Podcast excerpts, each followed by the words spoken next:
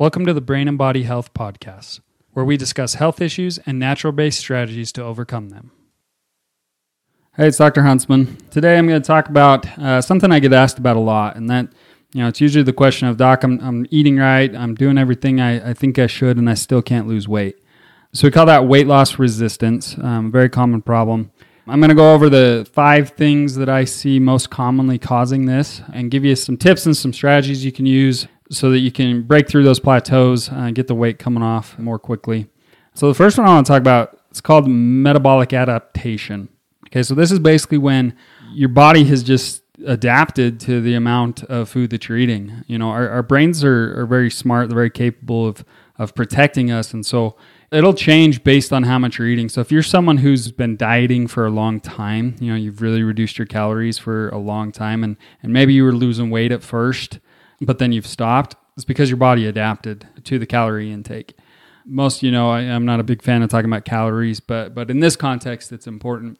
We got to make sure we're giving our body enough food. When it doesn't have enough of the macronutrients, you know, the proteins, the fats, uh, it can't make the hormones that we need. Or it, it decreases the amount of hormones because it wants to go into conservation mode. You know, it's kind of like there's a thermostat. And as the as the calories go down, the body turns down that thermostat so we're not burning as much. Okay.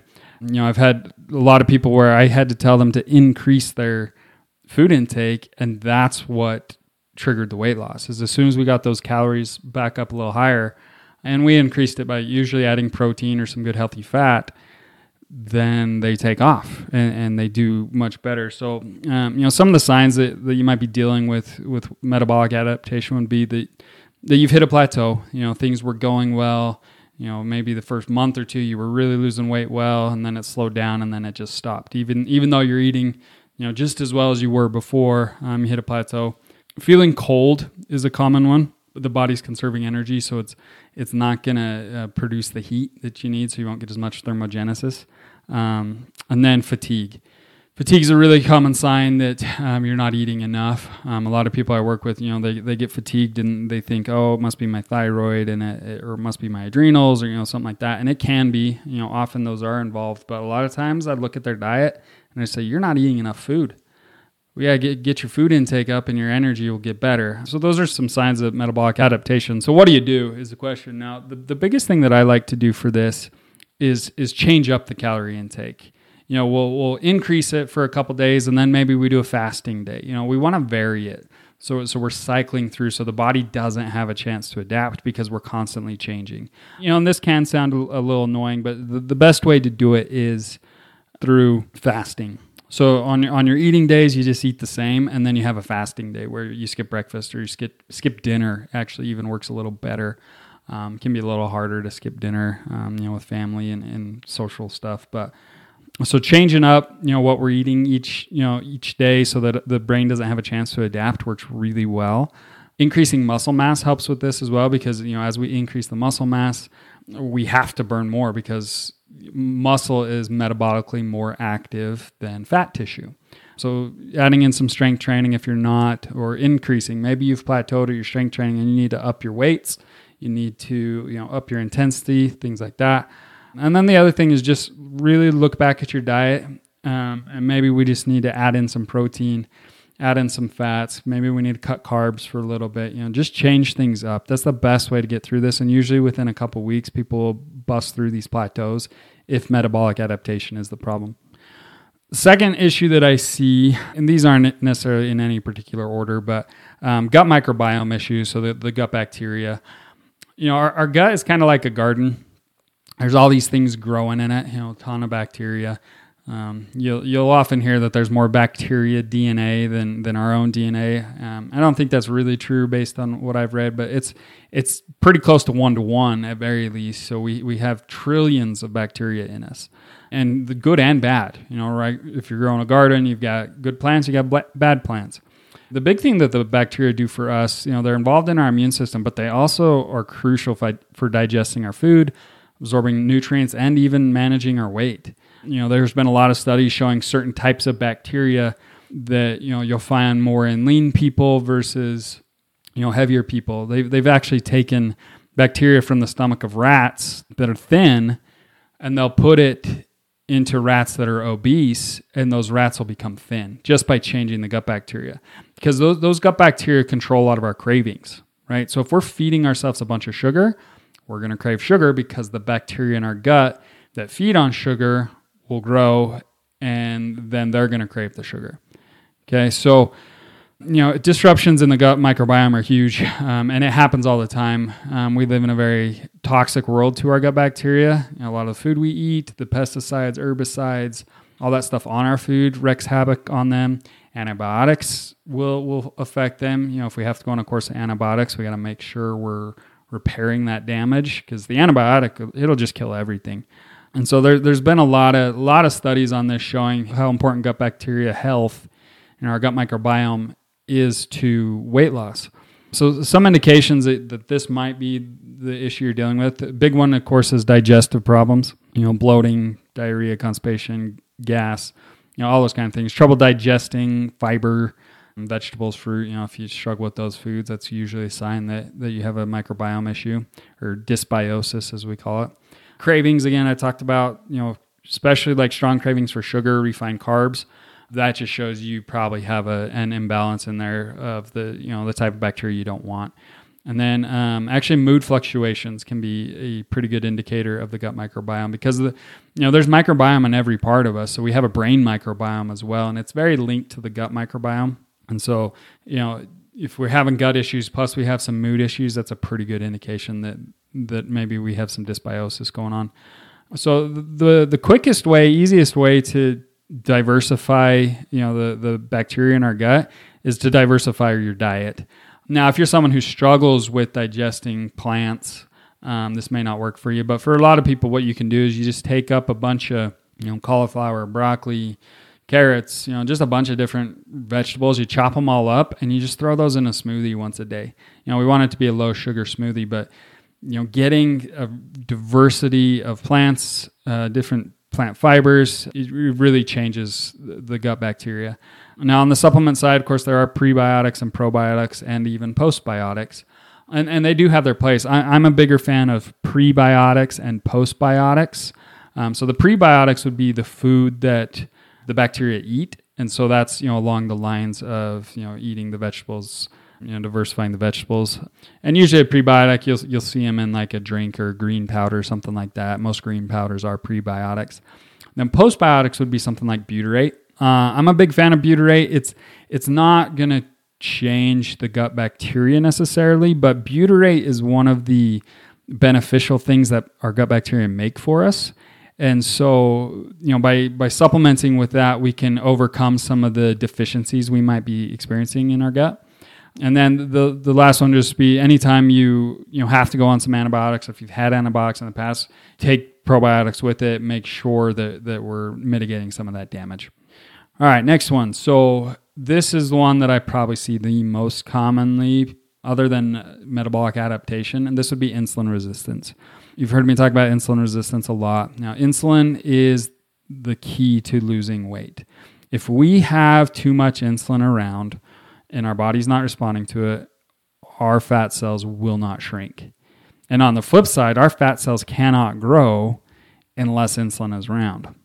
Now, insulin resistance again is when your body's been producing so much insulin for so long that it just stops responding to it. Um, and so then you got to produce even more insulin. You know, and insulin isn't necessarily the bad guy. Insulin is necessary for health, you know, it's necessary for life but we need it to do its job quickly and go away. Insulin's main job is to tell the body what to do with sugar um, and excess sugar. So it's excess sugar that causes the insulin problem.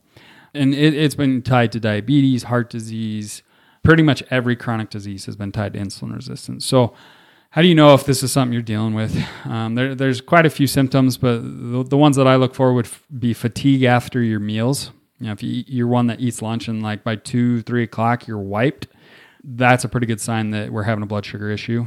Uh, increased thirst and hunger, you know, those are also common signs. Fatigue is another one for insulin resistance. A, a, an easy way to know, and this does require a little bit of lab work, but it's it's pretty cheap lab work. There's five things to look at. Now, if your waist circumference, you know, you measure at your waist, you know, just a little bit, you know, like two inches below your belly button. If that's more than double your height, that's an indicator. if your blood pressure is above 130 over 85, you know, or if you're on blood pressure medication, uh, blood sugar over uh, fasting blood sugar over 100, triglycerides over 150, and HDL less than 50 for women or 40 for men. Um, so if you, especially if you fit all five of those, odds are you're insulin resistant. Okay. Now, if, if you just have a few of those, you probably have some degree of insulin resistance.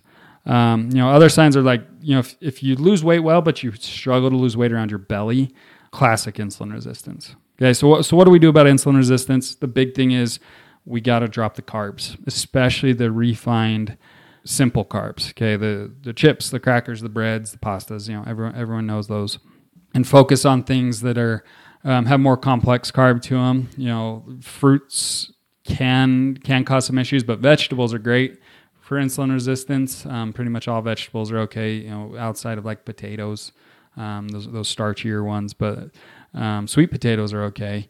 Even things like beans can be useful. Um, generally, when I'm working insulin resistance with people, I tell them to go keto.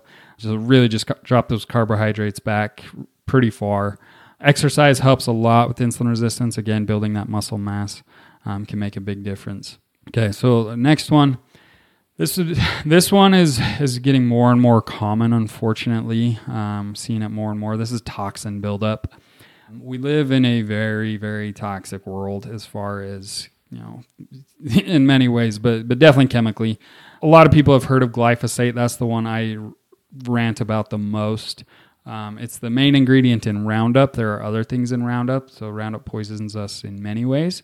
Now the problem is that for just for glyphosate, for example, is they spray it on a lot of our food right before they harvest it. So especially like grains like wheat and corn and soy, rice, things like that get sprayed with glyphosate. They also often get sprayed with another chemical called atrazine, um, which is just another pesticide, herbicide type thing.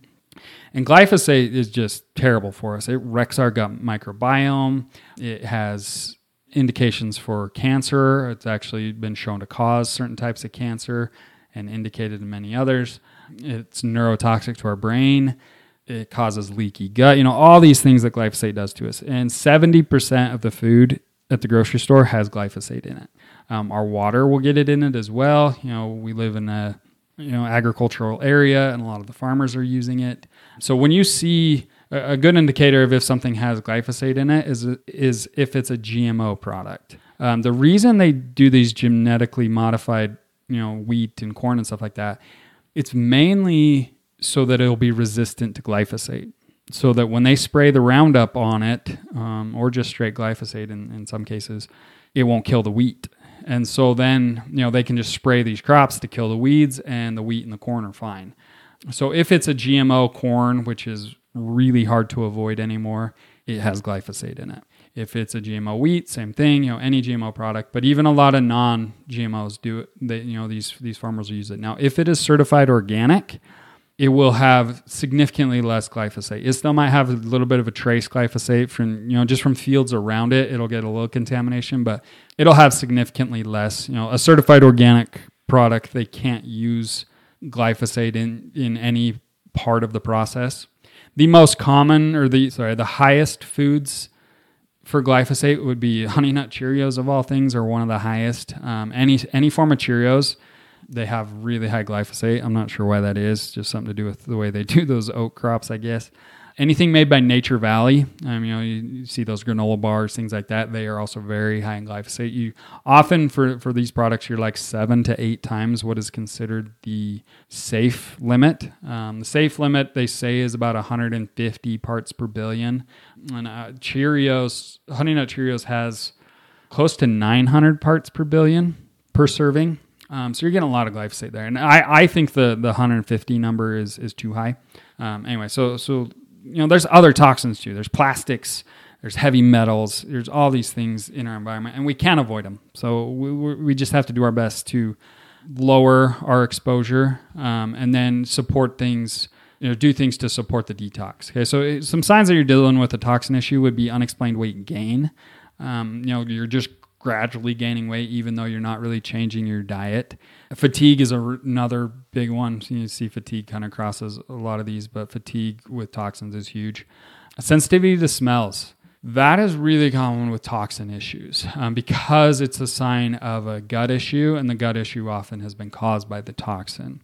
Um, so if someone is like really sensitive to perfumes, things like that, I often look at toxins. Um, so what do we do to reduce our toxin exposure? Again, eating organic as best we can.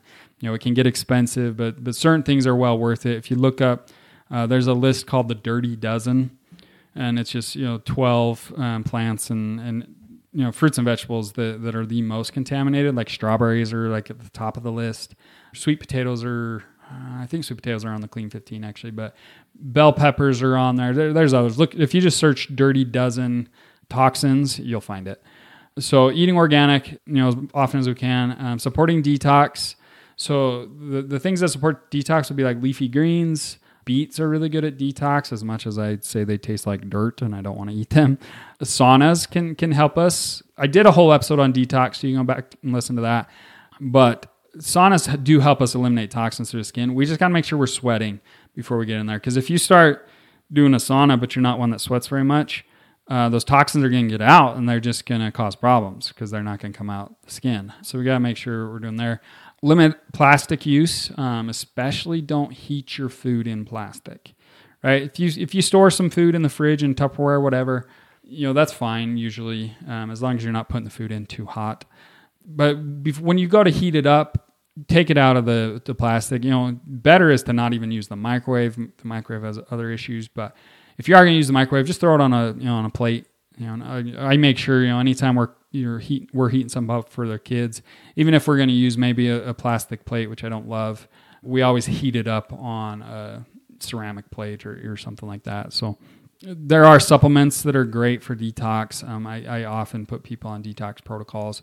Um, i don't think a weight loss program is complete unless we're addressing some detox because the other thing with, with toxins is they build up in the fat and so sometimes the brain doesn't want to let go of those fat cells because it knows the toxins are there um, you know, the fat cells are almost acting like the landfill, and the brain saying, "I can't let go of this until I can get it out of here."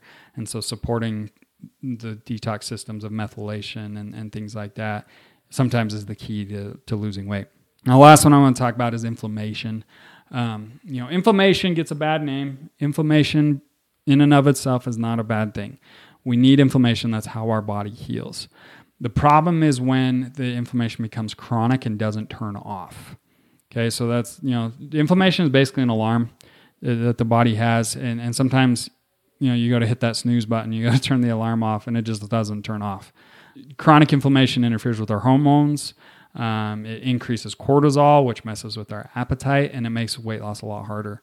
It basically tells your body to be in a storage mode because it's saying, I need all these resources to deal with this issue that it's having. Um, and chronic inflammation can be caused by a lot of things you know, basically all the things we talked about up to this cause chronic inflammation. So usually chronic inflammation isn't there by itself. You know, we have to address these other things along with it, you know, maybe a gut issue or an insulin resistance, toxins, all those kind of things.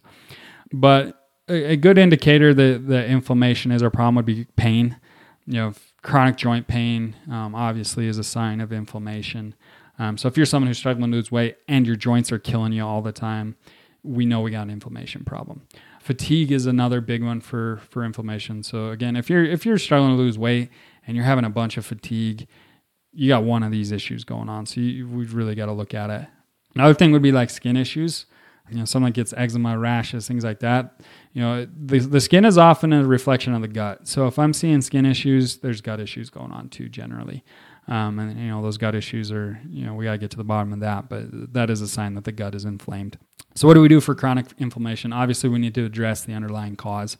Um, if it's a gut issue toxin issues you know food issue you know al- allergies you know food sensitivities can cause inflammation. Um, so we got to address that but there's things we can do to help it as well. So that would be you know an anti-inflammatory diet you know so that that's usually going to look like something more like a mediterranean diet we're eating high omega-3 foods like fish um, we're eating turmeric, ginger, lots of vegetables, you know, low sugar fruits, things like that. And we can also use supplements. Turmeric is a is a decent supplement for inflammation. Um, Omega threes are my go to. You know, fish oil, and make sure we get a good quality fish oil, and then magnesium. Um, those those are the ones I tend to reach for if we're dealing with inflammation.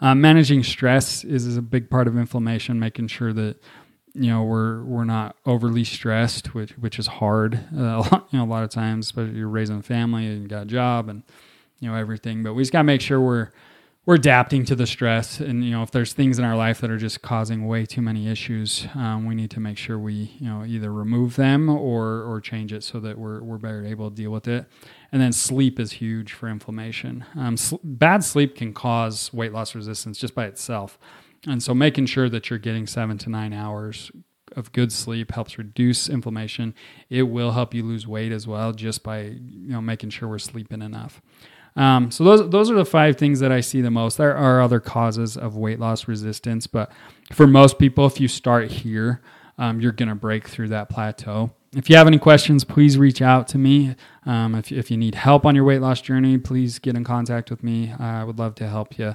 Uh, hope you have a good rest of your day, and we'll talk soon. If you're learning from and enjoying the podcast, please subscribe on both Apple and Spotify. You can also leave us a five star review on both. This is a great way to help the podcast grow. If you have any questions for me, please reach out to me on Twitter at Dr. Rich Huntsman. Thanks for listening. Thanks for listening to Take Back Your Health with Dr. Richard Huntsman. Be sure to subscribe to the podcast so you don't miss the next episode.